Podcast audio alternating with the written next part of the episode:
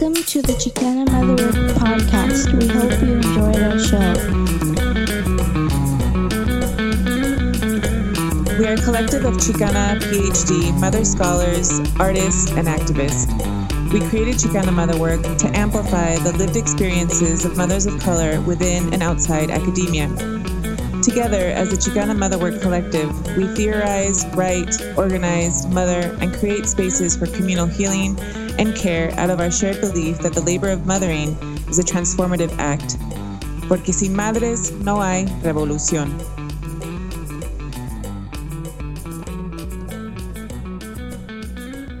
Welcome, everybody. Welcome back. I know you missed us. We missed you too. This is Christine Vega from Chicana Motherwork. We're happy to be back on the air, um, reporting from UC Santa Barbara. We have most of the collective here, 90% of the collective, Cecilia, Judy, Yvette, myself, and we have a special guest, which we'll, it will, we will introduce in a little bit.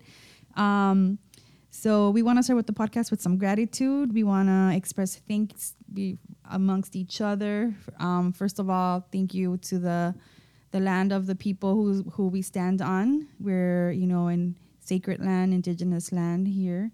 And we also want to say thank you to each other. It's been a tremendous ride. It's been a great ride. Things are moving forward, and it's really beautiful um, to be by the ocean and just kind of remind ourselves that we have a lot of work, but we have a we can also we're I think learning self care. We're also gonna take care of ourselves as we're doing the intensive work today and the next few days.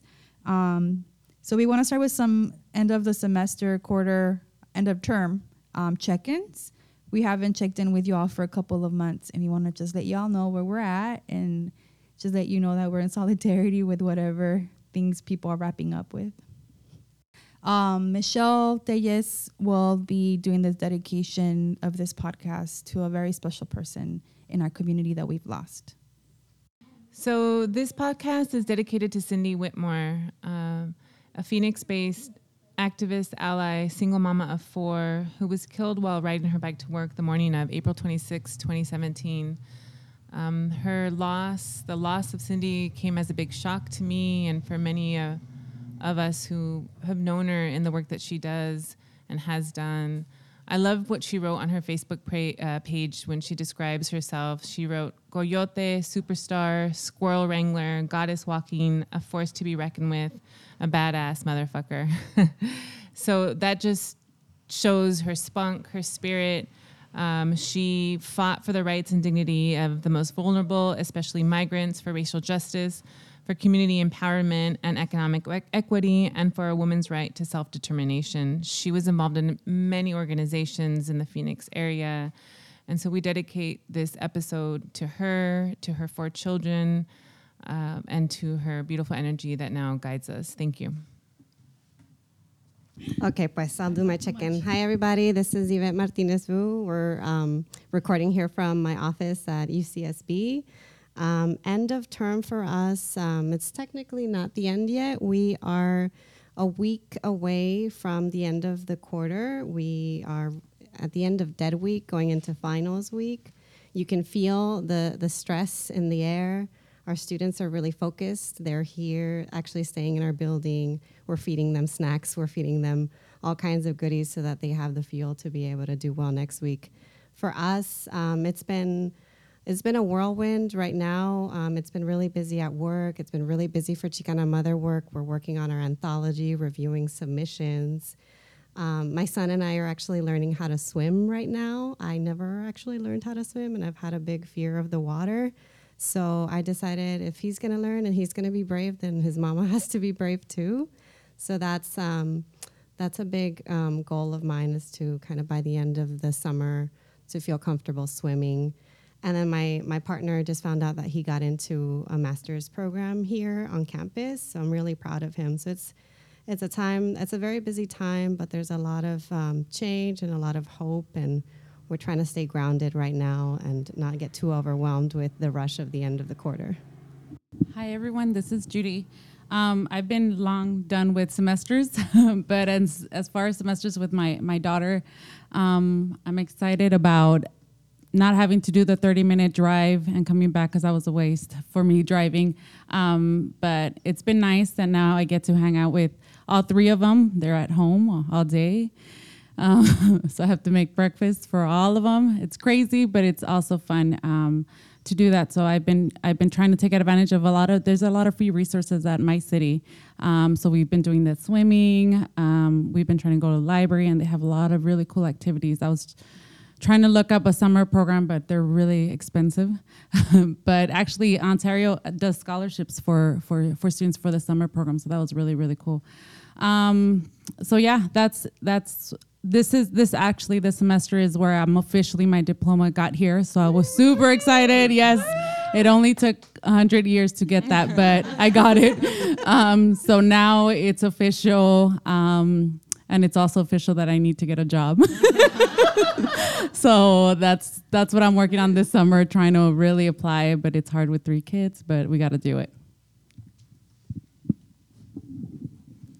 This is Ceci. So um, my check-in is um, yeah, a lot's been going on. So similar to Judy, my son Aloncito just finished his uh, his year at. So he's officially done with first grade, and that was pretty exciting. So he just finished uh, school yesterday, Friday, um, and we're recording on a Saturday. So it's the officially the start of his summer. And also, like Judy, what that means for me is, you know, I'm not able to afford like a full time childcare program or anything like that which is and then on top of that you know for phd students a lot of us some of us have summer funding but a lot of us don't including you know student parents or other mothers of color uh, scholars. And um, so financially the summers can is typically very difficult for um, student parents. Um, and i am working um, one day a week with uh, the Gateway Scholars at USC, and the Gateway Scholars is a program similar to the McNair program. So I'm excited to work with um, the students of color and the women of color and their research projects. And um, I worked with them in their spring seminar as a TA, and so I'm continuing my work with them in the summer. And um, it's been um, a great experience, and I so I am grateful for at least that little bit of income. but other than that, I don't have uh, enough income for the summer. But you know we got to hustle. It's kind of what we do. Um, and um, I'm also navigating some like mental health kinds of things. So I know in our last podcast, um, our guest Ana Castillo talked about the importance of like um, treating like depression, or it's like okay to have depression or other mental illnesses, especially as um, you know low income women of color mothers. So um, so and but it's still a process to like n- even navigate this whole you know healthcare kind of system. But I, at least i do have access to health funding um, healthcare through my school. So um, i am grateful for that.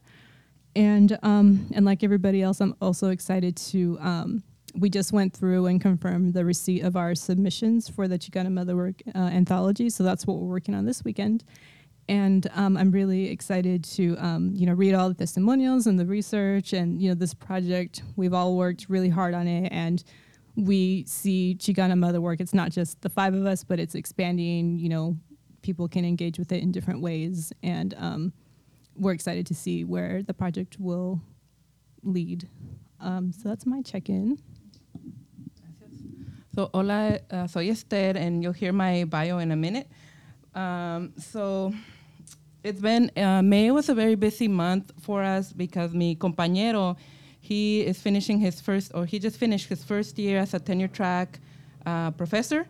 And in the month of May, we both traveled uh, outside of the state. And uh, he had all this end of semester madness to take care of, which meant that um, I'm currently working on my dissertation on ABD. And my, uh, my work kind of fell back because I had to do like extra uh, to keep the house afloat. I'm currently staying at home with my two-year-old daughter, and um, so now that he's finished, he's I finally have a block of time between 5 a.m. or five between five and six that I get up in the morning until noon that I can just focus on my dissertation and my research and feel so good. I'm uh, moving ahead, doing a lot of things, um, catching up. So I hope to finish all my data gathering this month, and then in the month of July, just start writing, writing, writing. So I'm super excited about that. Thank you, Esther. All right, so. I'm gonna check in. Oh, psh, we do have a check-in. Okay, Christine, Christine. Yes, I know she didn't want to check in at the beginning, but now she wants to check in. We'll see. Okay, pues. It's because then I talk a lot after the intro. So I'm like, people are like, shut up. Don't agree with me, okay? I don't want to hear it. We love you. Okay. Um, I love y'all too. Um, well, again, this is Christine. Um, I actually took a course this quarter and I've been ABD for a year. Um, but I took a course in qualitative research methods. It's a series of three.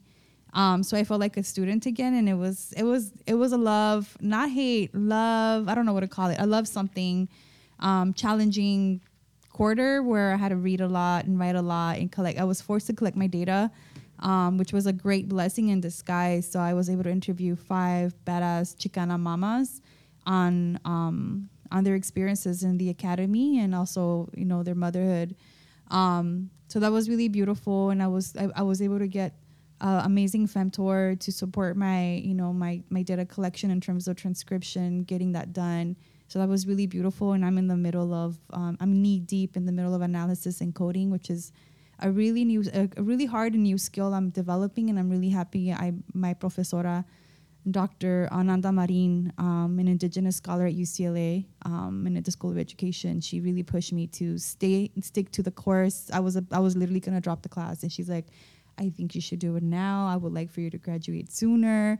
Um, let's not delay it. I think you have you have everything you need to push it forward." So I'm really grateful for her because things then were were falling into place the way I never imagined would it would happen, and so I'm really grateful for her and just her pedagogy is pretty dope. Um, and then I also p- appreciate being in class with students because I feel like after your ABD or I don't know if it's before, but you're kind of lonely on your own. And it was really good to be in, in classes and made I made new friends. I feel like a little elementary school kid, like I have friends again. I'm not alone, and that was really really awesome to just build with with with women of well, mostly women of color um, to help me push through the next level. Um, and then just kind of like also balancing like my health. I've been working out intensely, um, still trying to work through my postpartum body, but more than my strength. And I'm getting there, and I'm really proud of myself. But I still love to eat, like not the best, but I, I don't care, whatever. I balance it off because I love I love good food. Don't you say on Instagram, uh, thick fit? Thick fit, thick fit or Chicana fit, yeah, thick fit Chicana fit. So I'm really yeah. Thank you, Ceci. I'm like, I'm not gonna get skinny because I'm not skinny. I'm just gonna get buff. So watch out for me after summer because I'm be flexing these guns. Um, so other than that, you know, a lot of taking care of myself, a lot of my acupuncture and cupping once a week. Um, taking magnesium, doing this apple cider vinegar thing. So I'm like really trying to like figure out what works best for me in order to be afloat and feel balanced. And the craziness I think I, I posted something on Instagram. It's like the how to be functional and the dysfunction of academia. Um, I'm really trying to push to, to just be healthy, and so that's my check-in. And then for all of our listeners, um, as um, if there are other uh, PhD students or faculty listening or undergraduates, um, just a shout out to the end of semester stuff, especially the spring semester, where many of us have found out that um, whether or not we got a job, whether or not we got a fellowship. So there's success, but also um, disappointment. So shout out to everyone working hard. You know, it kind of never stops. But again, kind of echoing Christine to do that self and community care that, you know, we're there for each other and, you know, we're more than our awards.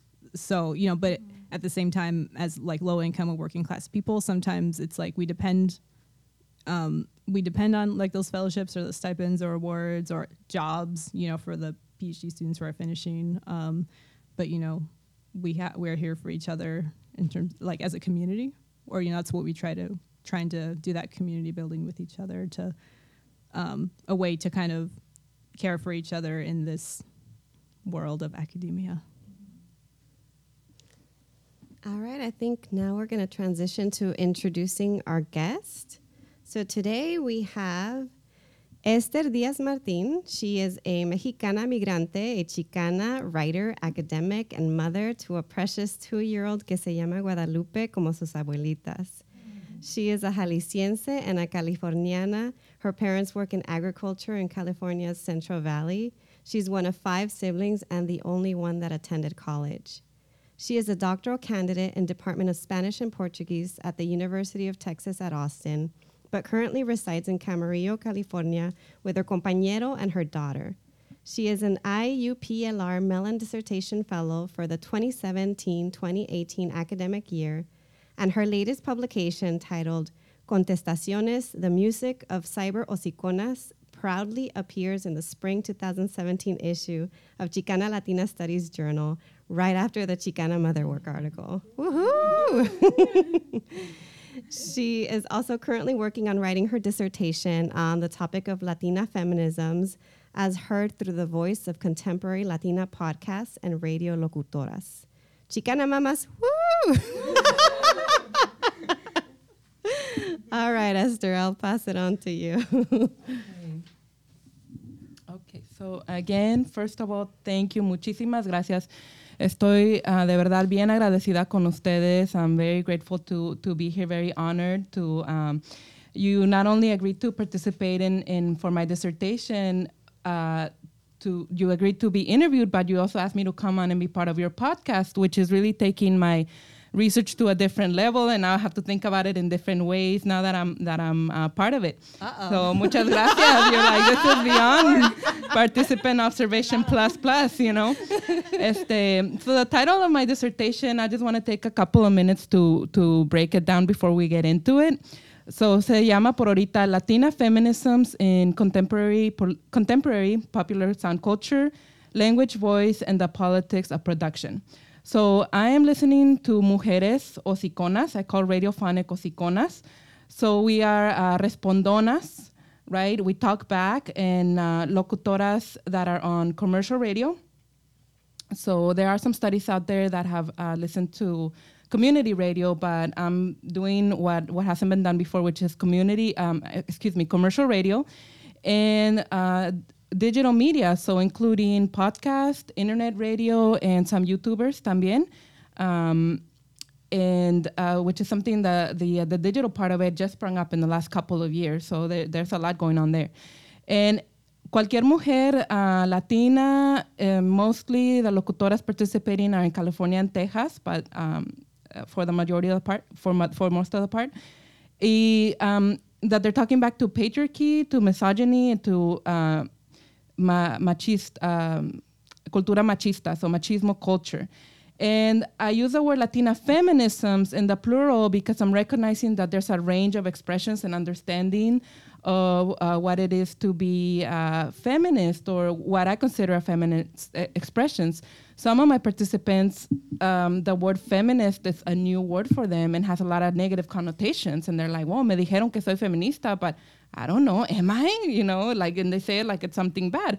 And then there's, on the other end, there are some that are very, you know, radical, femme, women of colors. They're using all this terminology con un entendimiento bien profundo de Chicana feminism and feminism. So I want to recognize um, that range of feminisms. Listening to the language and the voice, what is being said, what are the topics being covered, what is being said about them, you know, in terms of gender and women's experiences, and the voice, what does it sound like? Um, not just voice, but other sonic elements. Uh, the voice is loud. Are they soft? Are they do? Is there cussing? Not you know, uh, uh, code switching, uh, background noise, todo eso. And then the other part, the politics of production. That's where you all come in, right? Because uh, ustedes son las que tienen la experiencia. I'm not the expert. You are the ones that are going through this experience of uh, coming on the air and being locutoras.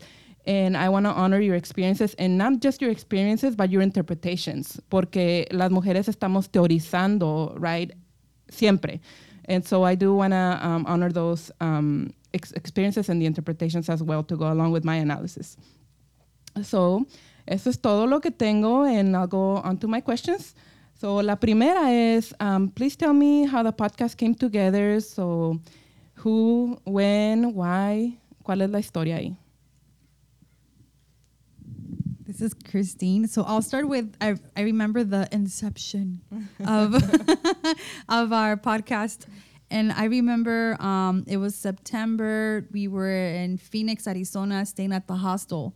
and we were just kind of really juiced about writing our our article. Like this was the beginning stages of our article. I don't recall if it was 2015 when we started writing our article or 2016. 15, Was it 15? Ese año nació tu bebé. Okay. I remember Judy was like super pregnant and she couldn't come. We're like, no, girl, you're, you're going to go into labor. I like you're always pregnant, Judy.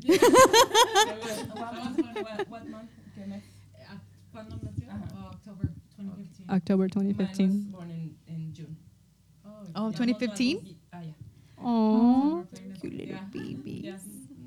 Oh, that's a that was a good time. Mhm. I don't know what these two are doing.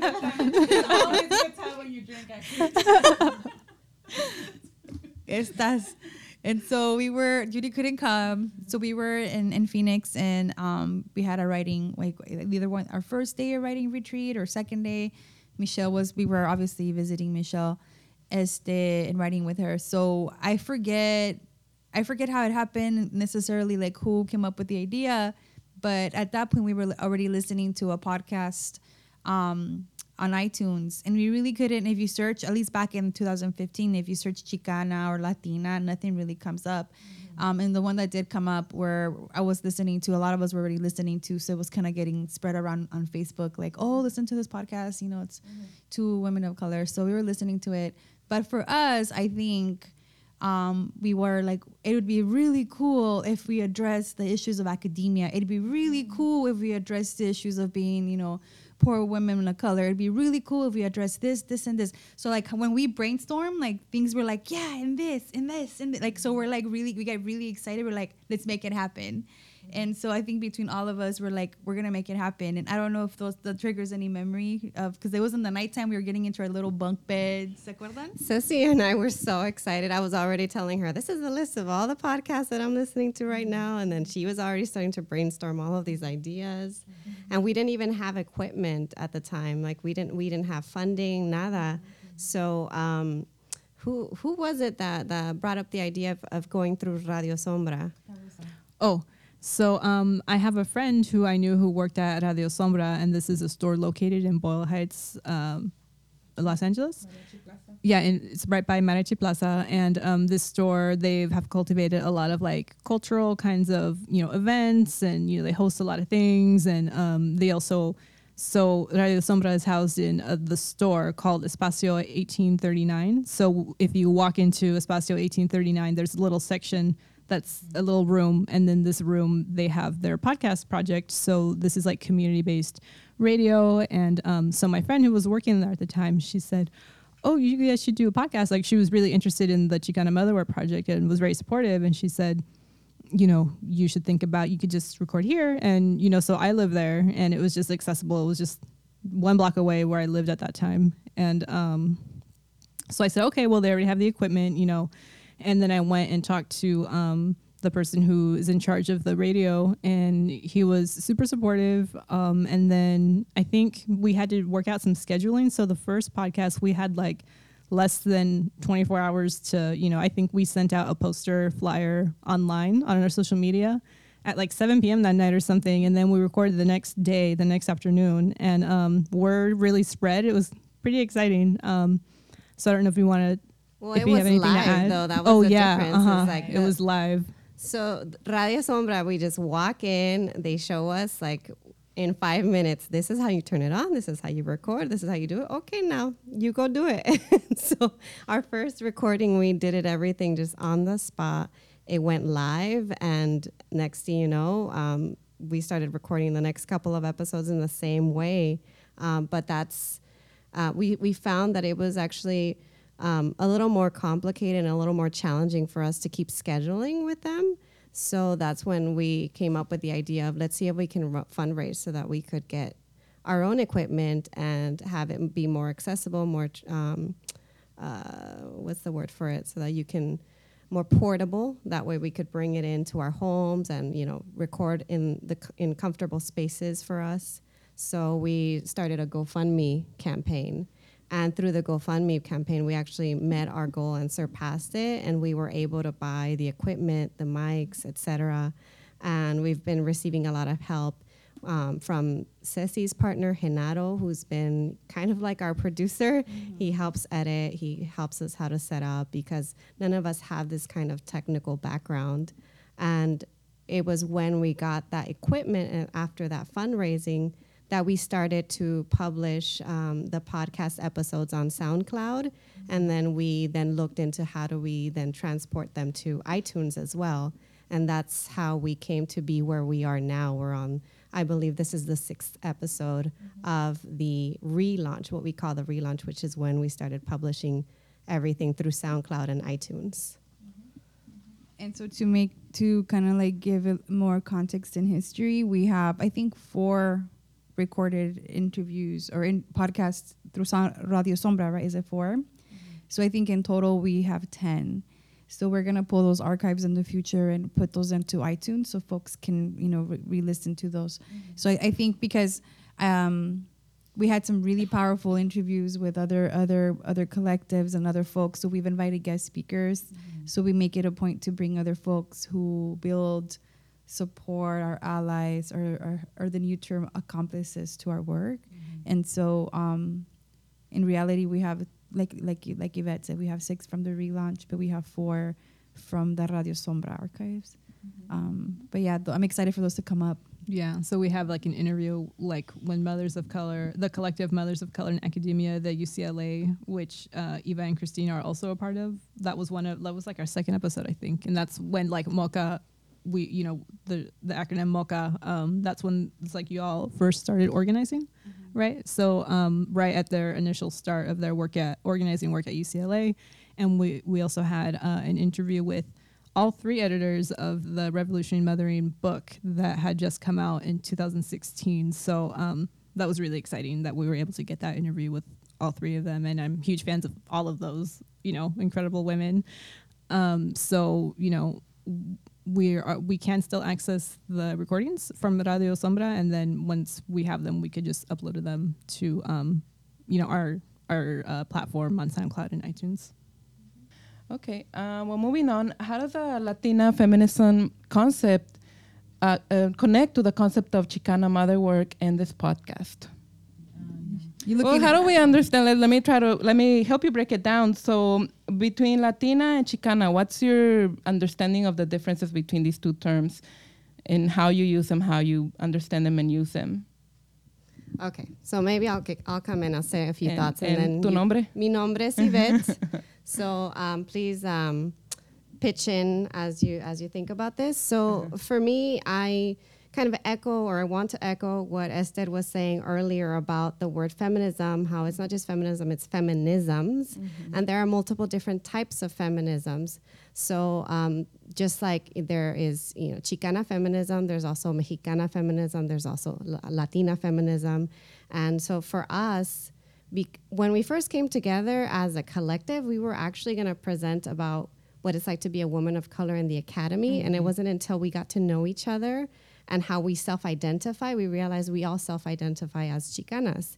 And by that we mean a lot of us are first generation in the U.S. We have um, Mexican immigrant parents. We come from a working class background.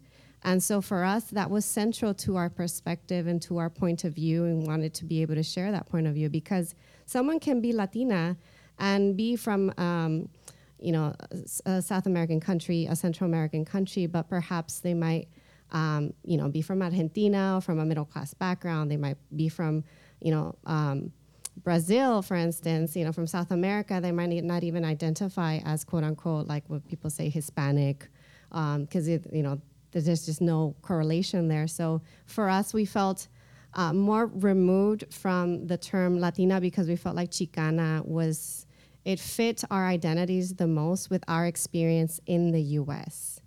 And so that's why, and then in terms of the, wor- the phrase Chicana mother work, we then take that experience and also kind of connect it with our experiences as mothers um, and as mothers of color in the academy because it's one thing to be a mother of color in the academy it's another thing to then be working class it's another thing to then have immigrant parents it's another thing to also be first generation uh, first generation in the us first generation in college um, so all of those things we we relate to, and which is why we'd rather go with Chicana feminism.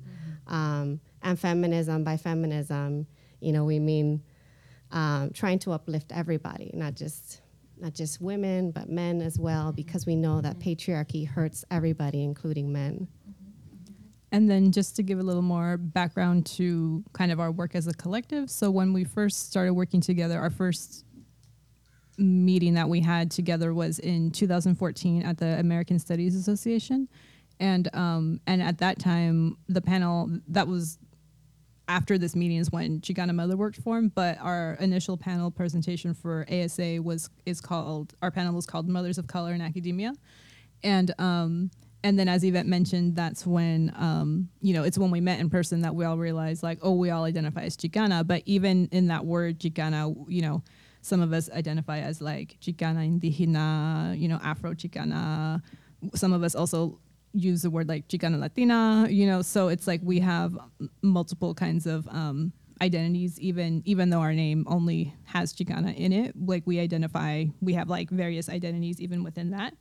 And then, um, so another thing, how we engage with like Chicana versus like Latina. Um, so another question we get a lot is, oh, is this only for Chicanas? And it's like our answer is no. Like we even just because the five of us identify as Chicana doesn't mean it's just solely for people who identify that way. It's for women of color. Um, you know, we also talk about allies, people who do not have children or don't have a caregiving role, but this is also um, for them too. So um, we really um, kind of want to reach a lot of people, and um, and then I also want to mention so. Uh, we also engage with black feminism. So that's where the word motherwork comes from. And this is from uh, black feminist theorist Patricia, Patricia Hill Collins, who first theorized the word motherwork. And so in our journal, journal article for Chicana Latina Studies that was just published, um, I guess we forgot to officially announce that, but our article was just published um, in uh, the MALCS Journal of Chicana Latina Studies. And in there is where we really kind of lay out the theoretical framework that we use. So, you know, we also, or I'm, we're also interested in the intersections of Chicana and Black feminism. And um, another thing that I'm also interested in, and um, I hope to kind of do some of this as we continue working on the anthology or the introduction, is uh, uh, Black feminism, but also um, like Afrofuturism um, and feminism. So these are other kinds of influences. Like Alexis Pauline Gumbs has written about this, and she's one of the editors of uh, Revolutionary Mothering. So we're in conversation with her work too. Um, so we, I think our aim is to um, kind of engage with like a bigger variety of like specifically, you know, Chicana and Black feminisms, but women of color feminisms as a whole.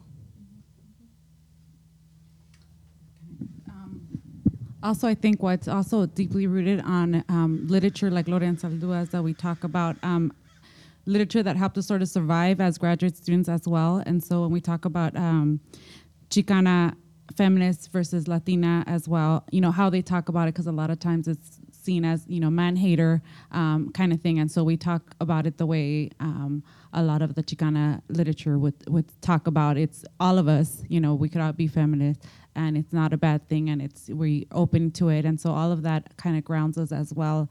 And that's what brings in the, the Chicana, you know, mother work.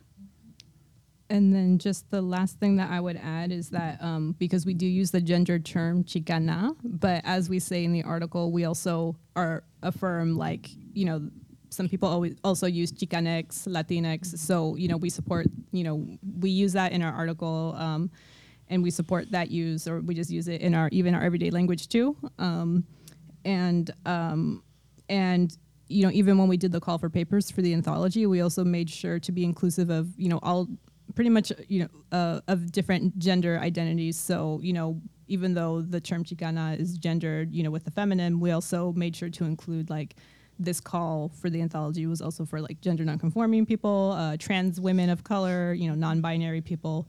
So um, I think that's another aspect of how we view you know Chicana mother work and what the work that we're trying to do. Just a quick thought that we can talk about later. Um, when I follow up with you, I find it very interesting that outside the academic, very different definition, where um, Yvette, you said that uh, that you mentioned like first generation migrante, right, or migrant, immigrant, and and for la out there that is uh, work, uh, you know, not tied to academia and is first generation and, and immigrant, they wouldn't call themselves Chicano, and they, they feel that the Chicanos are hostile towards, uh, you know, towards, towards migrantes de primera generación, right? And um, what? Any thoughts on that?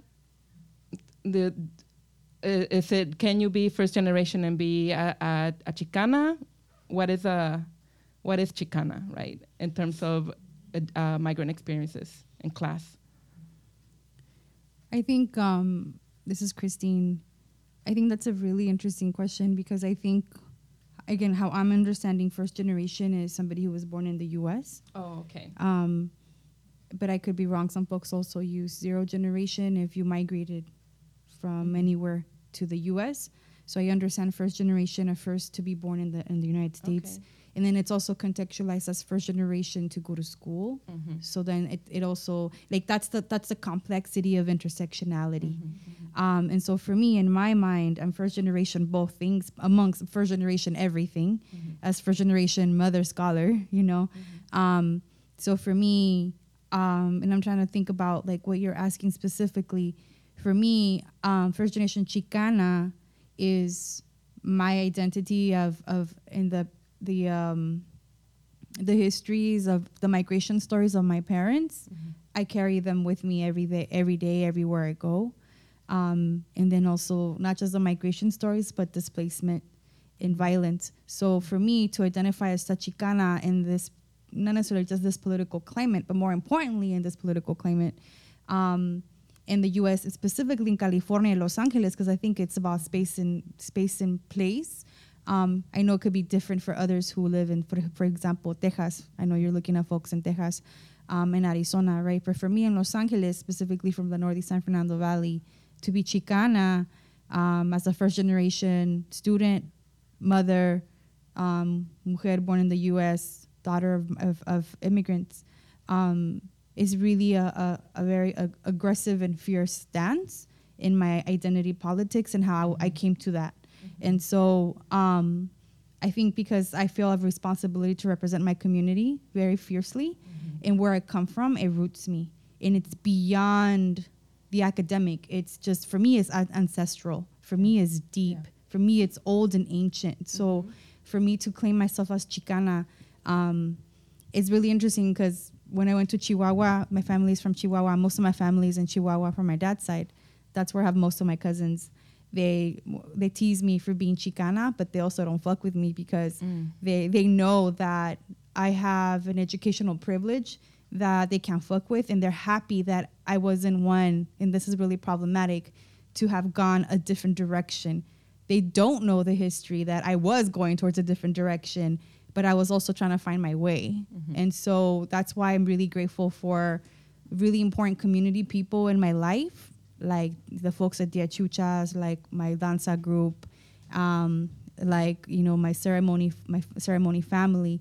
Um, I feel that that identity for me is for me, right? I speak on my be- on my own behalf. Um, is critical to represent so many different stories, the untold stories. Um, so I, I think it means something different for everybody. So in this grupo, I'm one of, I'm one to say that I identify as a Chicana indígena, and and and I still get questioned, but I'm like, what? No, like I think I've come to the point in my age as an older doctoral student in my program. Um, even my canas, I'm so grateful for my canas because I think it really helps me hold it down. I, I swear, I'm like, don't, don't play with me. my canas and my eyeliner um, help me um, remind me to to continue holding really tight to my to my identity. And i do also do it for the next generation for the little chicanitas and chicanitos and other people of color not just them um, to find find themselves reflected in me. So for me that's what i that's how i see it. And again it's context it, it depends on the context right? Space and place. Above other things um, for that's that's how I define it, and that's what it means to me. And so I should probably pass the mic. An- anyone? Anything to add?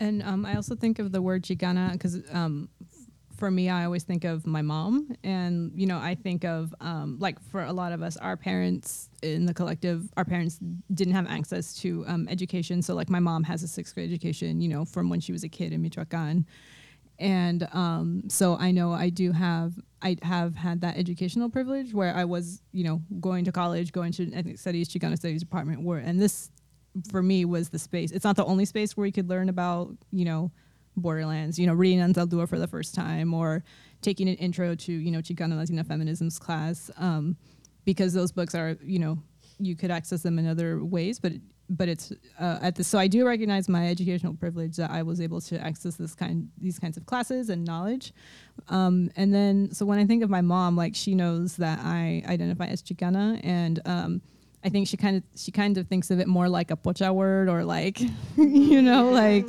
um, because no one call. I mean, you know, she doesn't. She's like Mexicana, Mexican. So, um, but you know, she supports me, and um, and you know, even though she doesn't um, have, you know, she didn't have that access to the same type of education that I've had here in the U.S. and you know, going all the way to you know a PhD program, and um, so she doesn't. She hasn't read the theories, you know, that I've been able to access of, you know, but at the same time, she does have that lived experience. And I think, you know, that informs my feminism too, uh, my own Chicana feminism. And then um, the way my mom has modeled her feminism, even though she doesn't necessarily, you know, quote unquote, call it that, right? It's just her, it's her lived experience with, which is just as, or even more important, right, than a theory we read in a book or something. This is Judy. Um, also, I think in agreement with both um, Christina and Ceci, I think también for me, um, I have younger siblings and one older one, and they still continue to say, you know, Hispanics. And sometimes I check myself, like, no, you don't say that. But it's we. I have access. I'm the only one that went to college, and so for them, they're like, what, you know, what do you call yourself again? You know, you're not Latina, then no, Chicana, you know. But it's it's having that access, and sometimes it's oftentimes that we have to check ourselves because I know, you know, we went to the same high schools and they didn't you know go into into higher education and so they didn't have all these books that i know i wouldn't have had access to as well because even my friends um, that i went to high school you know um, they still refer to themselves as as hispanics and so for me how do i you know talk to them or th- about you know what it means to be a chicana um, when you know they didn't have that that access um, that I had, those opportunities that I had, and so it's oftentimes having to remind ourselves of, of what it means to be Chicana. For me, it also means um, having access, you know, sort of uh, with, with, which is something a lot of our communities don't have, to to professors that are Chicanos, you know, to uh, other students that are, are Chicanos and that are that know what I'm talking about, what I'm reading about dissertation, like what I write about, like my family still don't know. They just say, "Oh, que viva la raza." That's their thing. Like they know that that's what I do, the work I do. Um, and so it's oftentimes we have to check ourselves as well. Sorry, go ahead. So segueing into the into the next um, question, you talked about you know um, uh, talking to your your children about these things and thinking about um, you know talking, thinking about the oral medium. Why a podcast? Uh, what what is the, this sonic and digital media this oral media, what does it do and what does it allow you to do as opposed to your writing, as opposed to text-based or even video video-based uh, media?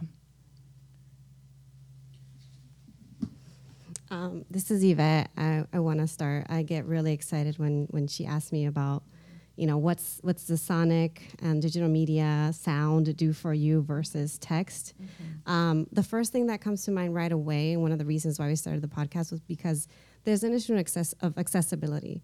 We acknowledge our educational privilege, the fact that we get to publish, that we get to go to these fancy conferences and present our research. But at the same time, we feel like this information, this knowledge should be shared. We should be able to communicate it with our communities. And what better way to do that than through a medium that we believe is more accessible than the text? So that's number one is why the Sonic, why a podcast, mm-hmm. is because we believe it's more accessible. Uh, we provide something that for most people is free. If they have a phone, if they have a computer, they have access to a computer or a phone somewhere, they can get access to our podcast. And that's one of the reasons why we transitioned from Radio Sombra um, also to um, the SoundCloud and getting it onto iTunes just to make it more accessible. But then the other thing is there's so much more, um, there's a broader range. It's so much more raw to be able to get the sound. You get you get intonation you get sound you get background noise. You get to know people based on um, the differences in their voices. Uh, the, the you know there's so much meaning in a pause.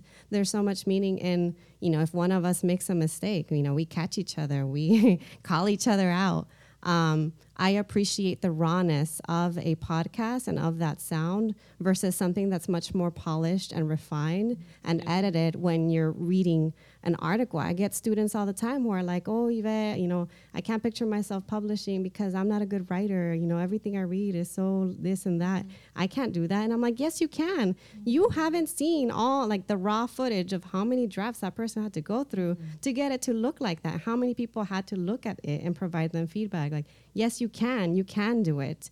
Uh, and so it's just a reminder of like this is how this is who we are this is how we speak and this is us being raw and being vulnerable because there is a lot of vulnerability in sound and in live performance. This is not necessarily live um, because we are rec- pre-recording it but um, our style is in a way that we do try to record everything all at once and there's minimal editing.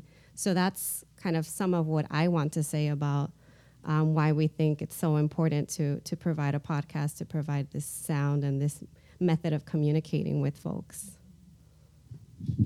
And um, this is Ceci. And I feel like um, with a podcast, or just to follow up on what uh, Yvette was saying, um, why why the podcast? What is it about Sonic and digital media? So um, it also makes me think of you know, as Yvette was talking about the question of um, accessibility. So you know, as people in academia, um, what happens is that you know um, to get something published in a journal or to get something published in a peer-reviewed book, you know the process can take easily years until you see that final publication. It takes revisions, you know, reviewers send you comments, you send it back, you know, go back and forth, then you have to wait. You know, this, there's a long process for like academic publishing, and it is slow and with a podcast you know we could record and just um, well the editing does take time but um, it's faster than waiting you know a year from submitting a manuscript and then a year later getting that published and not and then a lot of academic books uh, journals are behind paywalls so if you're not affiliated with an institution either as a student or a faculty member then um, often you do have to pay to access that journal. I mean, there's ways usually, you know, because poor people always get around stuff like this. Like you could just email someone. That's right. Yeah, like oh. email us. yeah, well, we will email you our article. Like you know, you could just people who do have institutional access, you know, go download the PDF and send it to friends or other people who don't have it. So there's ways around it.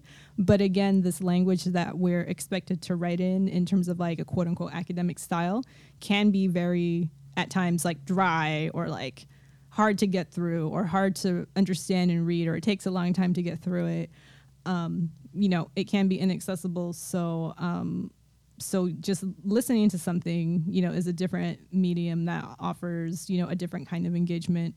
Um, so that's another thing that i think about and why we wanted to do a podcast. I think also we get to choose who we, we invite, you know, which is something that you know uh, doesn't get recognized, and a lot of, there's a lot of community members that don't get recognized or are not invited, or even when we do our dedications, you know, a lot of times they're portrayed, uh, our community is portrayed, you know, badly, um, and so we do the dedications when there's um, something going on. It gives us an opportunity to um, clear out what came out on the news that was all shady. You know, they made them, ta- you know, they were talking bad about them. So I think that's cool. And I think also for me, when the girl said, um, you know, podcast, I was like, you know, I, I get shy and embarrassed. Give me alcohol, I'm not. But like when, you know, this is like, yeah, this is like a, we're just, yeah. You want some? No. but I think we're talking about on the drive over here, Ceci, like, you know, she doesn't, she's re- really shy. I'm shy too. Once you get to know me, I'm not. But, you know, and I think in pictures and writing, we might seem, I, I get a lot of times people are like, damn, you look so bitchy. Like you're always mad and stuff. But I'm not. I'm always, you know, like, I think laughing, smiling. I don't know. Maybe I'm not. Maybe I am. I don't know. When I'm with my kids, I look crazy probably. But you know, this is um, the opportunity to speak up and not be so scared or worried. Or even with writing, you know, we get to you get to hear the shit talking, how we talk, how we laugh, which is good. I love that. I, want to give a quick anecdote. Um, actually, I listen to a lot of podcasts and I do it regularly. And I just want to mention that actually the reason that I got into listening to podcasts was um, after I had my son, because while breastfeeding, I didn't really have a lot of time to read, to hold books because I was holding my baby and trying to put him in the right position. And I just didn't have access to my hands. Uh, But listening to a podcast, listening to the sound was just so much easier, so much more convenient. And so I know that's one of the reasons I to this day still listen to podcasts because I'm always doing a million things with my hands. I'm folding clothes, I'm getting ready, I'm grabbing stuff, but I'm listening to my podcast at the same time. So that's, I just, it's a quick anecdote, just another reason why I, I know I was interested in, in, um, in getting started with the podcast.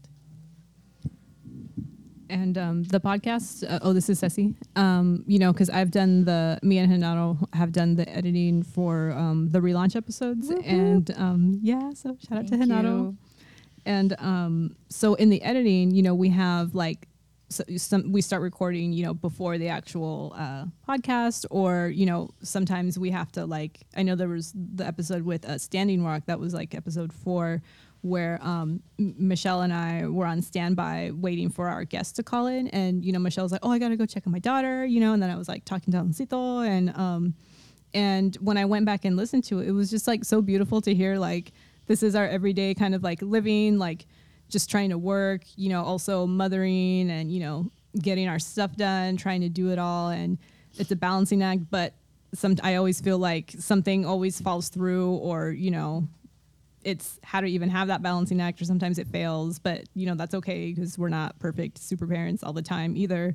So, um, so to listen to like you know sometimes i compare it to like a text like you know how some people when they read like a text they'll write in the corners like wow or underline you know the margin marginalia i think is what they call it and um, i feel like when we do the podcast we have a similar thing but it's through it's sound you know it's um, sonic and we do have the similar kinds of things but mostly it's about like planning and organizing but also sometimes we have our kids with us so it's also at the same time like those mothering sounds like what does that sound like but then what i've done is i've edited those out and i was just kind of like oh because you know if a listener tunes in they're not necessarily looking for like you know are you in bed you know so um Are you are you in your Tonys? yeah, in your Johnny's Aloncito. Yeah, that's what he does. But um, but uh, so you know, but that is a part of all of our work. So I mean, we do have, you know, I do have all the recordings, like the unedited versions of everything. But um, so but to me, it means a, it's very meaningful. It means a lot. And then that reminds me, like the unedited version. There's on Being. There's another podcast that they upload both the unedited version and the edited version. I love to hear the unedited version just because I get to hear like the testing, your sound. Um, it's really cool to just listen to the raw.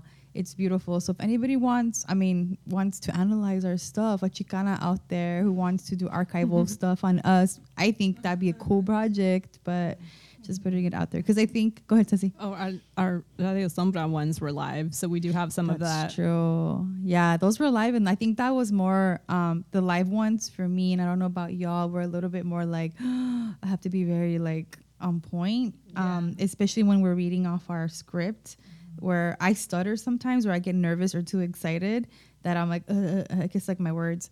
Plus, I'm ESL, so I'm like, oh my god, like, but it's fine. Like, I enjoy that part. I think the other part of it is um, when you ask the question about why Sonic in digital media um, and what does it allow us to do. I think, and I'm very extroverted. Like I, I love making friends. I get criticized for that. I don't care. Whatever haters. I didn't have friends growing up. Um, so I, I think I was more of a I was shyer when I was younger because um, because I was a daughter of an immigrant family and I didn't really speak English well, and so I didn't make friends as easier.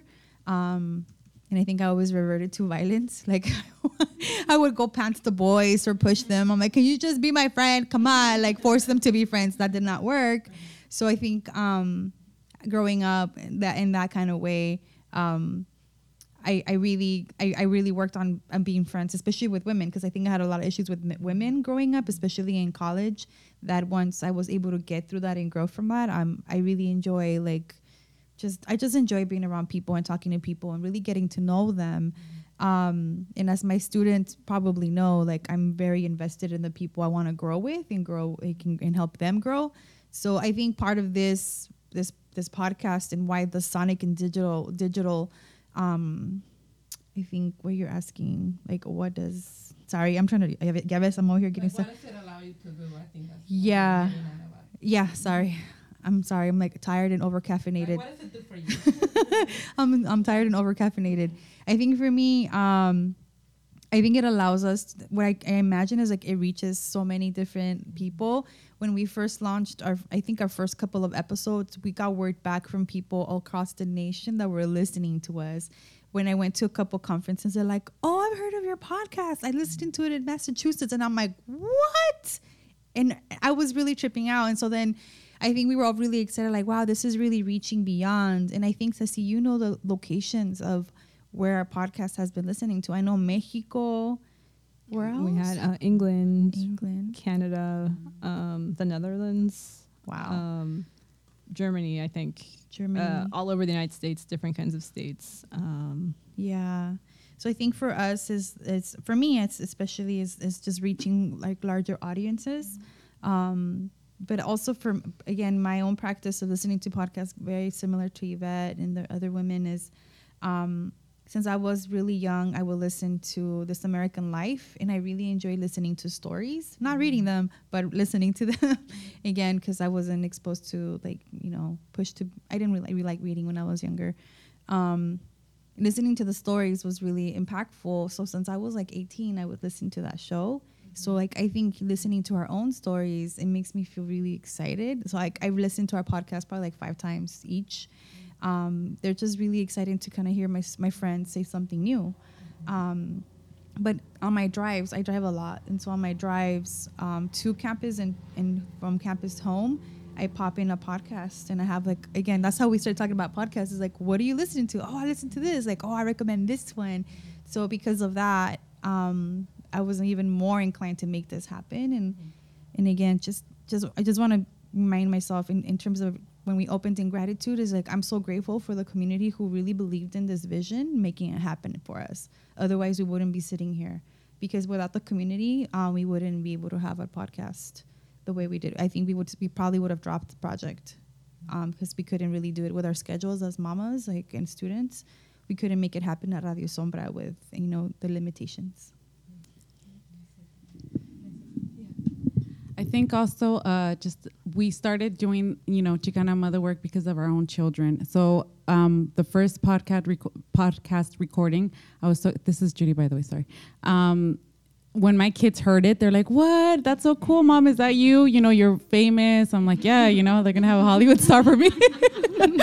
but she's my oldest. She's five, and she's like, "What are you talking about?" And you know, it's like, "Oh, you know," and I talk to her about everything, you know, um, and so. Uh, you know, it's her listening. She's like, You're on the radio talking about all the things you teach me. You know, it's like, that's cool. It validates. It validates our experiences because she's like, Well, other people want to listen to it. And so it makes it be known that our stories are, you know, our voices are important and they should be heard. And I think that's something that that I love about podcasts.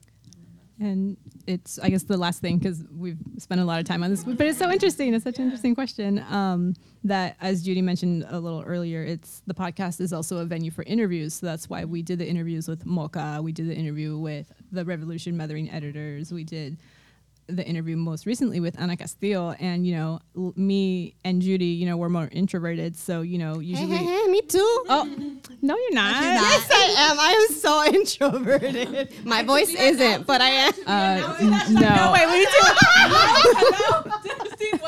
No, no, yo también. No. Yvette. She's she's she's.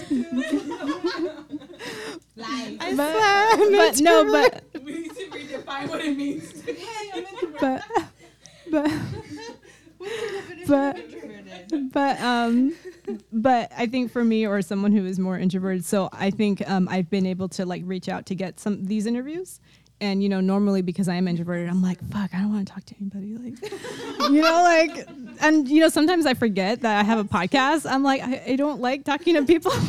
But yeah, when you talk, you talk. but but yeah, when I get comfortable, like it takes a long time. But um, but like that's how it happened with the other interviews because we have no funding. You know, we don't. You know, usually in academia or usually when you know real life when you ask people for their time there's usually some kind of compensation you know it seems just like the right thing to do especially with like women of color mothers that we've interviewed and you know so that's one thing that we do have a limitation in terms of you know not having any funding so we have not been able to provide like honorariums or you know compensation for their time the interviewees that we've had but at the same time we've been able to kind of get around it through um because sometimes I see on social media like the Revolutionary Mothering editors announced they had like an LA tour. Um, so I was like, oh, they're gonna be here already. So I'm just gonna message them and see if they're, you know, they would be interested. And then they were. And the same thing with Ana Castillo. You know, I was so nervous. I was like, oh, she's coming to LA. I'm like, uh, I'm gonna send her a message on Facebook. You know, I'm like, let's see what she says. And she responded like right away. And I was like, oh my god, I'm Facebook messaging with Ana Castillo. So you know, fangirl moment. Um, but so uh, for me as an introvert, and I'm looking at Yvette right now. Um, She's really mad dogging her.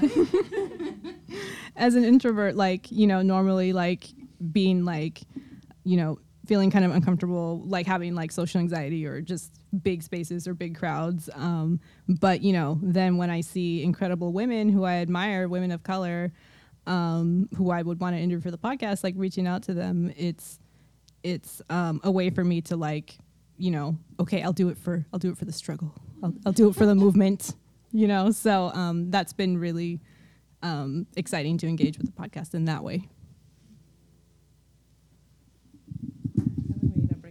Este, uh, you know, uh, I have a couple of, of thoughts before I go on to, to my next question. But your voice, um, disculpa tu nombre, Ceci, your voice is something very interesting for me. Like, um, no, no quiero como, I don't mean to like insult you, but it makes me zone out, but like in a good way. Porque tienes como un tono, like a phrasing, and um, like the the frequency and the speed and it like I Sexy? no, I wouldn't know. Like it makes me go into like and it makes me go into places in my unconscious that I'm thinking about some like it makes me go into like some deep reflections that you know I guess it is like zoning out, but in it just takes me somewhere else, you know. And then I come back and I'm like, wow, like wait, what was she talking about? But I was in this really deep, important thought, and I think it, it doesn't happen with just anyone's no, uh, voice, but listening to you right now, and then also in the in the podcast, that it just takes me into my inner self. And um, like I said, it's not zoning out. It's something beyond zon- zoning out that I think is really interesting that I'm gonna keep reflecting on. And I see everyone's like nodding their head, like yeah. I've heard it too, and I'm like, whoa, you, like your tone, everything, it takes you in there deep. It, T- goes it deep. takes you into yourself, though, Yeah, right? Yeah. But I was listening. No, no, no te creas. este, um, and then to segue into the into the next question regarding the politics of of uh, of uh, doing a podcast. Um, I just want to touch back on what um, disculpa tu nombre, te digo, I'm Christina said about vulnerability, right? Um, you touched upon how being being on air puts you in a vulnerable state, right? And it's a different vulnerability when you're live than when you're than, than when you're being recorded, right? And there there's some politics there with where that, that feeling of vul- vulnerability comes from, right? Because when you're putting yourself out there, right, um, there are consequences, right? It's not in a vacuum. We are, uh, when you're out there as a public person, disclosing things, disclosing the way that you really are, you know, you have to think about, okay, what are some unintended uh, benefits and unintended maybe um, daños, right? Like possible, right? That you're kind of like thinking ahead, right? You don't want to filter yourself, but there are politics involved, right? And so I want you um, all to comment on that. And my question is, as scholars in in this transition stage, we're all kind of in the same, you know, uh, uh, uh, fragmento de tres años, right, where we're finishing, we're going into the job market. So we're in graduate school in the job market, and then in junior in junior positions, right, uh, going into wherever we want to go with our degree. Is there a concern that the things that you say in the podcast, or the way that you, or what you disclose in the website, or, or a blog, or other social media, that might have any negative effect, any consequences for your career prospects, positive or negative? This is Christine speaking again. I think um, it's really interesting and, and it's a really rough terrain to kind of navigate because for me, um, I don't like faking the funk. I like being who I am. And I'm hoping that if f- folks can gravitate towards my energy and who I am, that they don't give a fuck that I'm crazy or that they can respect the fact that I am who I am. And I think that's at the personal level. And I think that's how I walk this world. And I'm still trying to learn how to continue navigating it when it comes to academia because then it gets interesting on like politics of uh, respectability. I think Ceci might talk about that. Um, but for me, I I would like in the future for the for the different spaces that I where I would like to teach, which is Cal State, the Cal State system. I want to be a reflection again. The repeat, the repeat, I'm repeating reflection of the students I'm serving, and being as honest and genuine as I am, but also using the skills because I think my academic privileges are, are are skills to help my students move in this academic trajectory, whichever trajectory they want, like whatever they want to do with their lives. But I think for me, and my hope is in the podcast, in the writing, um, and all of that, that whoever hires me, and I hope you know I get hired at a, at a, at a liberal school that can really honor who I am and what I represent, will do that because of that, because of who I am, and because who I can serve, and because of my commitment to social justice, and because of my commitment to my students, my commitment to my community. If I don't fit that, then I don't belong at that school. And I think it's something I'm still learning because I think in earlier years, if you were to ask me that, I think it would have been a, a different question, a different answer. And it was very, and it's very specific to the time of my son being born and, and beyond that when I was pregnant. So I think all of that changed how I was I've been and I continue to look at academia is that I want to be a professor. I want to teach. I love teaching. I knew this since third grade that I wanted to teach. And so I didn't know how hard it would be to get to the point that I need to um, that I need to get to. Like I had to get this PhD if I wanted to teach college students. And I work with with um, folks from K through 12, and I've also worked in in, in community colleges and and now at the university. Um, so I know my population and who they are, which is you know young people at the college level. So I'm hoping that based on what what I represent is is good enough because it's good enough for me um, for whoever can hire me or will hire me. And if that means alternative track, um, like our colega here, an amazing chingona mama Yvette, run her badass blog, that's okay with me. Um, and I've come to terms with that. But as long as I'm working with students and I'm doing what I love, I'm cool with it. So whoever can hire me can really see me for who I am, with tattoos, with piercings, with whatever um, clothes I wear in terms of like and as, as markers of my identity that's amazing for me that's powerful for me so i don't really hold back but i also know that um, it's out there but again i want it to be i want it i want whoever hires me to be to be to really honor who i am and what i represent Um, hi, this is Yvette.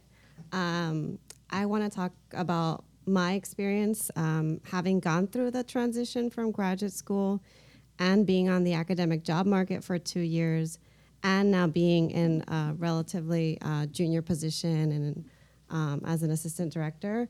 Uh, so I actually um, I can relate to what Christine said about how there was a shift in my perspective after I had my son. So um, I had my son uh, about three years into graduate school. I was in the middle of qualifying exams. I was going ABD, and um, giving birth to him was transformative. It was empowering.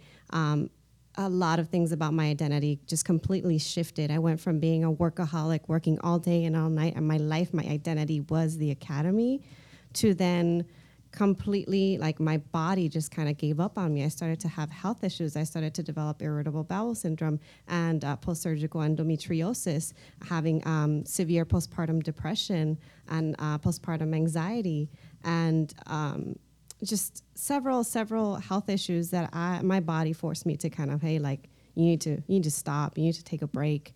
And so for me, um, part of that was you know I was going on the job market and I was getting this kind of advice of like, don't mention you're a mom, don't mm-hmm. don't mention your identity, you know, having to fake like you're middle class, um, don't talk about being partnered, um, and and I, I I did I did do that, and I was on the market again the next year, and I and, and that that following year I was just like, this doesn't feel right, this doesn't feel like me, and you know the the following year I did get interviews so the second time on the job market, as I was getting interviewed, that was the moment that it hit me like, I don't think this is for me. Like, I want to be myself and my whole self. And I really love helping people. I really love service work. And if they're telling me that that's a waste of time, that that's not going to count towards tenure, then what's the point? If that's what that's what I love to do. So I was like, what kind of job can I find where the values reflect my own? And that's why I, I decided I'm, I'm leaving the tenure track which was a really hard decision for me to make. Um, but it was part of my politics. It was part of um, part of me deciding like whatever job I get they have to accept myself and my whole self. Previously in my in my academic um, uh, my job market materials, I, I didn't mention my work with Chicana Motherwork. I didn't mention my work with the Mothers of Color in Academia, the UCLA. And then I decided I'm going to be myself, my whole self. I included everything, everything that I had ever done. I put it in my application. I started applying for these, you know, administrative student affair positions, working directly with students. And what was amazing about this job at UC Santa Barbara was that during um, the interview and during the follow-ups, the, the, director really wanted to hear, was really excited about Chicana Motherwork, was really excited about Mothers of Color in Academia. And in fact, yesterday, I gave my boss a copy of the Chicana Latina Studies because she was enthusiastic about reading it. And I talk to my students and I tell them about myself and my identity. I'm Chicana, Chicana Mother Scholar, first gen. I'm also low income, first in the family to go to college. And me being open and vulnerable and sharing with them, telling them about my health issues, mental health, physical health, and um, they've, in my being vulnerable with them, they've been able to be vulnerable with me. And I find that I connect with my students on a deeper level. And I, I, I'm really grateful that I've been able to find a position that supports me and accepts, uh, accepts me as I am. And I think it, it took some time. And I do, um, I do uh, credit a big portion of that to becoming a mother because uh, I was already I was already politicized in terms of uh, you know identifying as a Chicana, but then I became even more politicized once I became a Chicana mama. So um, that's what I have to say about um, my transition. Um, this is Judy. Um, for me, I think it's a little bit of both Christine and Yvette um, for me going into the job market um, i took three years off. I was just working on my dissertation so i wasn't working. Um, so i went with that idea like no i'm going to put it out there in my vita and you know my cover letter that i'm you know, part of chicana motherwork. And you know i was all excited and proud and i'm like i'm going to get a job that's going to you know accept me and they better you know. But here i am still no job. So now i'm actually like i don't know should i have done that? So i go back and forth in terms of like how much do you share or you know what are your intentions? Like you know you come to a point as low income you need a job. And so that's part of my my struggle. It's like maybe not right now. Maybe once i get a job then i'll let them know like actually no biatch this is what i stand for. This is what i work for. And i'm going to do that because it's becomes it's become a reality check where it's they already know who they want to hire. And so um, it's obviously not me. And so when I come in with the, these descriptions of, you know, my side work as a, you know, that I do Chicana motherwork, instead of teaching experience, instead of TAing, you know, that doesn't speak for itself. And so a lot of times, like, if you could just give me an interview, I'll tell you all the amazing work that I've done, but it's not recognized as research. Community work is not recogni- recognized as research. So, you know, nevertheless, mother work is recognized as research. And so it's become a battle for me of whether or not I should put it out there um, just because I got to feed my kids. And so it's something that I go back and forth. But um, yeah, that's, I think that answers. And uh, this is Ceci, just to follow up with um, what everyone has shared on this question. Um, so when I think about like negative repercussions that we might have as junior scholars or junior people, um, so Yvette and Judy just graduated with her PhDs. You know, Christine and I are PhD candidates, so we're ABD. And then Michelle, who's not here in the podcast right now, but she's an assistant professor. Um, and you know, in her previous position, she was denied tenure, so now she's at a new institution. Uh, again, starting the tenure tenure track route again at a new institution, and um, you know, and her new institution is very supportive, very helpful. She's really happy there. Um, so I would say for me, uh, kind of being in a more vulnerable position where you know I um, I uh, you know not having my PhD yet and um, trying to navigate academia uh, kind of like what's been exhausting um, is are those politics or like the power dynamics or like um, actually the even this past year when I did uh, well I did two fellowship applications and it was this was the year where I actually included Chicana motherwork and I did not get funded for those and I'm just like well I've been like funded in the past I just wonder how much of that is like a gendered aspect where it's like oh mother if you research on motherhood it's not as quote unquote taken as a serious research topic or you know in the eyes of academia. But i mean but for us it's much more meaningful than you know what academia s- says is you know heavy theoretical important kinds of work. So um um so one thing that um i try to navigate uh as a, like a low income first generation chicana mom um it's it's really hard to um to kind of navigate academia i think we did have an example of one thing that we did. It's like we didn't, we had an issue with a conference that we went to where we asked for, um, first we asked if there was childcare and they said no, there's no childcare. But then we kind of said, well, is there a room that we could access? You know, can we book a room just so we could have our kids there? Um, and we also knew that um, this conference was also offering uh, free housing to uh, you know s- graduate students who volunteered like four hours of their time or something. So we did know that they did have a little more resources, and you know, so we asked like you know we just need a space. Like we're not asking, we didn't think we were asking for very much. And they came back with, you know, no, because it's a liability, you know, for the conference and for the hotel. So I think that was pretty hurtful because it was like other people of color, uh, women of color, you know more senior scholars than us telling us this and they said oh no you know in in the email it's they said oh we um we understand you know we're you, you know we understand like how it's hard but because of liability um you know you, but at the end of the day it's like they did not make any accommodations with us or you know we even offered like oh we can um we can uh we can um you know we could help you like organize a little thing like you know s- so they wouldn't have to do more labor. Like we offered our labor and our time like trying to open a conversation but we were kind of like shut down and then we did an interview where um, after some discussion we decided not to name the organization that did this um, and i think part of it is that um, you know we understand that it's not just like single individuals. It's like a structure of academia that doesn't take into account like the labor of mothering and parenting, even from people in like more senior positions who are in a position of power, um, who are able to, you know, kind of leverage that power in a way that might be more accommodating for us. Um, and um, so that was pretty hard. Um, but I think so. You know, we didn't disclose that organization, but um, I think the larger um, aim that we have as Chicana Motherwork is to, you know, call these, you know, institutional and structural problems out and, you know, and reframing it as this institutional problem where, and as we say in our article, where Chicana and women of color mothers are act- actually actively pushed out of academia. And this is one of the ways that this manifests. And, you know, it's not the, the explanation they gave us is just like, oh, it's just a liability. And I'm like, is it, you know, let's, you know, what are the power dynamics? Like, can you really just label our children as liabilities? You know, there's kids in hotels all the time. Like, you know, like we just asked for a room and couldn't even get that.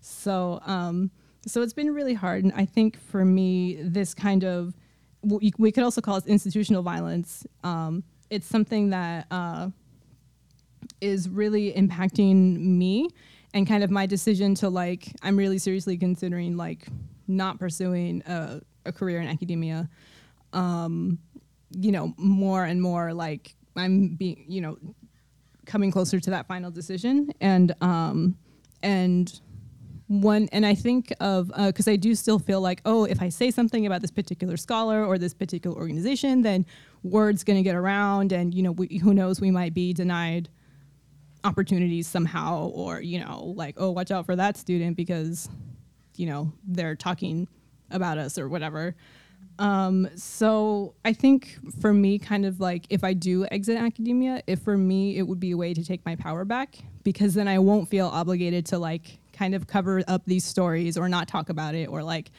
not name it, you know. So um, for me, Chicana Mother was also about taking my power back and um, and knowing that my anger is like justified, you know, my rage is justified. Like my mom always calls me like uh, like stubborn, like terca, and you know I'm a Taurus, so it makes sense. but um, but so I do wrestle with that a lot, but I think the thing about Chicana motherwork is that I'm not alone because at, before Chicana motherwork, I did feel very alone as a single mom. So I did know some women of color mothers at that time, like when I was like uh, still in coursework and TAing, but um, the other people that I knew had partners or were married.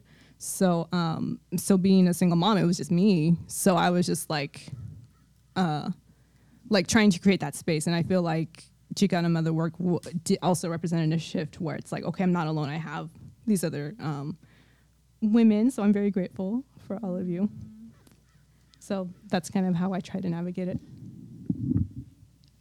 And something to add to that is we we we I think we're feeling that there's a shift in how folks are having conversations around um, hiring mothers of color we got an email or a message from one of the professors. Um, so, uh, I'm not going to say his name or where he's at, but I'm going to say he's in Texas, who acknowledged that in like he was he was he I, I basically the call to action has been on our behalf has been to like really be critical and open and vigilant and becoming a like one of those uh, senior scholars said accomplice to what we're asking as as as as mother scholars mother scholar activists, because I think we're a lot of that. Um, that the discrimination that the mother scholars are experiencing is definitely, you know, an issue that a lot of folks are sweeping under the rug. But that he he he's like, I'm really thank you for I can't I'm I'm, I'm gonna just kind of um, paraphrase here, but basically like thanks for bringing this to light. It's a really important work. You know, I've just hired two Chicana mothers in my department and that to like that to me is a win for all of us like it's a huge win for all of us that that he acknowledging his own privilege and his positionality that that you know that he's he's like he's aware. And i think when people are aware that that leads conversations to different you know uh, like areas that he can possibly become an accomplice to really influence others. And he's a chair.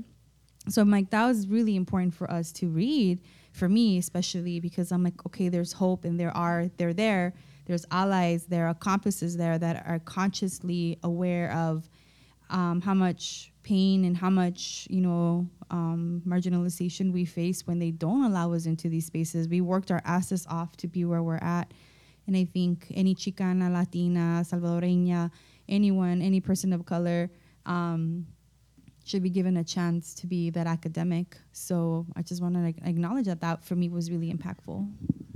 Um, uh, I think it's very telling the word accomplice because um, you know ally, but you're like no, not really an ally, more like an accomplice, right? And I, and you said this earlier. I wanted to go back to it because being an accomplice um, uh, tiene una connotación of like criminality, right? Uh, uh, this crime, this thing that you're not supposed to be doing, right? Which is being a mother and being in academia and this profession, right? So I, I think that's very, very, very telling, ¿verdad? Que, que uh, it, that, that language, right? That it's, um, it's an unwanted sort of thing, a criminal sort of thing, right? Like, Y, y, yo eso es algo que, que, que, siempre digo cuando platico con otras personas. Ok, well, if you have a child and when you're in high school, no, ¿verdad? No. Que lo peor, ¿verdad? Eh, Well, when you're in college, tampoco. When you're, you know, in graduate school, menos. And when I um, spoke to one of my, my mentors and I was like, you know, um, tengo, I have, tengo esta edad, I think that I'm finally hearing my little, you know, bell going off. Como se dicen? The tick, right? I finally heard a tick, the tick-tock, right? I, I heard one, so I think I'm, um, I'm gonna plan this out so I can have my baby, you know, en estos años. Y mi profesora me dijo, oh, no, no, no, wait until you're tenured. and I'm like, my body's not gonna wait. And y era una mujer, and I was really surprised that I'm like, okay, well, you know, I'm, um, at that time I was 31 years old, and I'm like, well, by the time I'm tenured, what I'm gonna be 40? Like it's no, no, now's the time. But I was really surprised that it was like, oh, okay, until I'm tenured, I'm gonna have like the permission, right, and the the blessing to go ahead and este do what I lo que quiero hacer de ser de empezar mi familia, ¿verdad? Okay, so just to wrap things up, and um, I'm gonna ask my final question, and after that, le, les pido permiso because I want to do a shout out. Este, and it, it'll be good. And so, what are the future plans for Chicana Motherwork? And um, is there a foreseeable end or a finish line to the podcast specifically?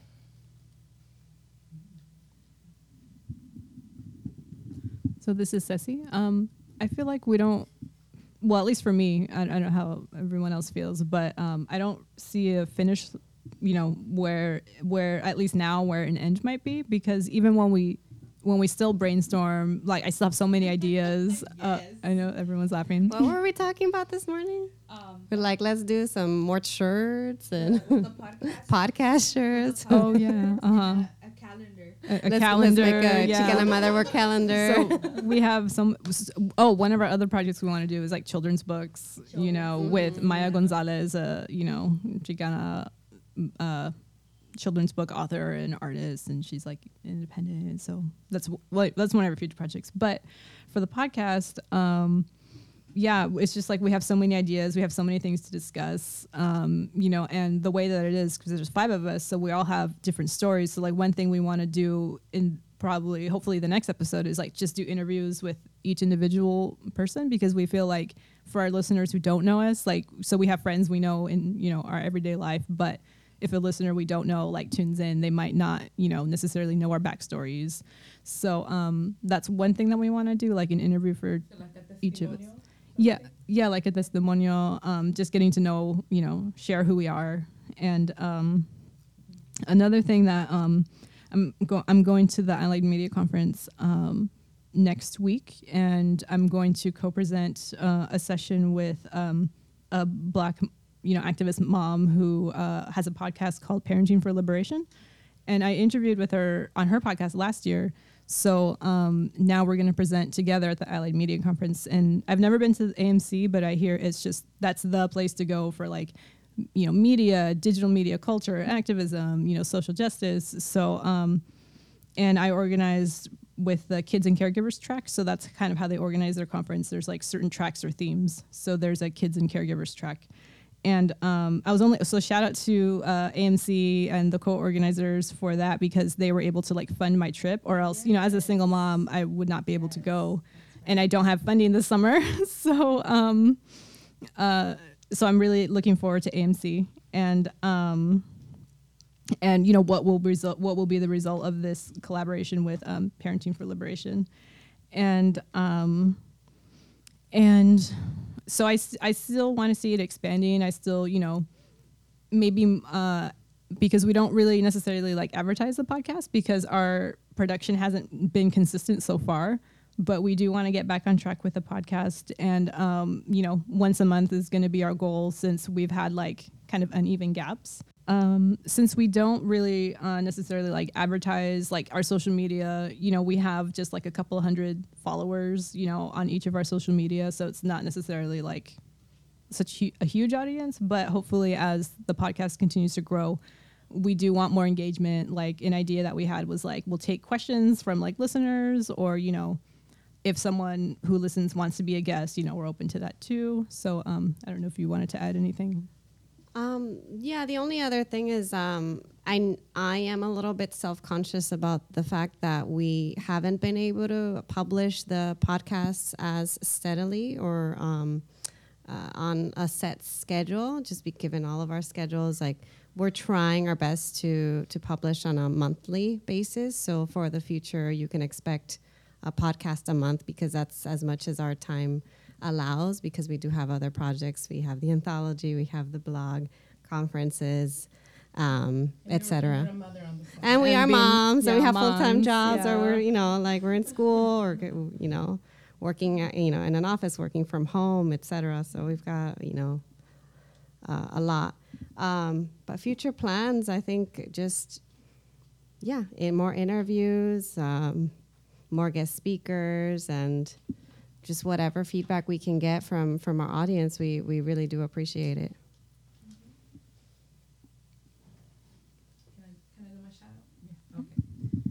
Pues de nuevo, muchas gracias, muchas gracias. Estoy muy agradecida con ustedes. No sé qué, cuánta, en, en qué, well, may I said in English too. I'm thankful. I'm very grateful and thank you. Um, and just to meet you all también, you know, yo también quiero ser a com- uh, cómplice, accomplice. Uh, when, whatever resource, resource I can be for you, I want I want to be there. Este, and my shout out is esta, esta mujer. You, you said you have like 200 people listening. Those 200 people, everyone, please follow um, Marlene Quinto. She's a locutora and she's really unique, muy rebelde, hocicona, mal hablada. Um, I, I won't go into her whole story, but she, ella está quebrando muchas reglas. Um, she was in commercial radio and she has a podcast weekly. And then she is, uh, so you can find her through social media as I Marlene Quinto, uh, Facebook, Twitter, Instagram. And then you can listen to her Monday through Friday, 8 a.m. to 10 a.m. through radiosote.com. So it's internet radio. You can find Radio Sote through their website or through TuneIn Radio. And, or you can download, she has her own app.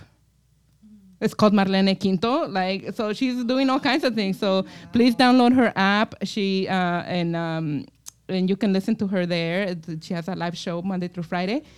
Uh, and she's trying to get to 10,000 people to listen to her and download her app within the- next six weeks. And her mortgage is on the line. So please, you know, ella está, she's doing, she's doing her thing. Por favor, apóyenla mucho. Es bien entretenida. Este, las, los va a sacar de onda, pero es muy, muy buena persona. So I want to promote her and give her a shout out. Um, y eso es todo. De nuevo, muchas gracias.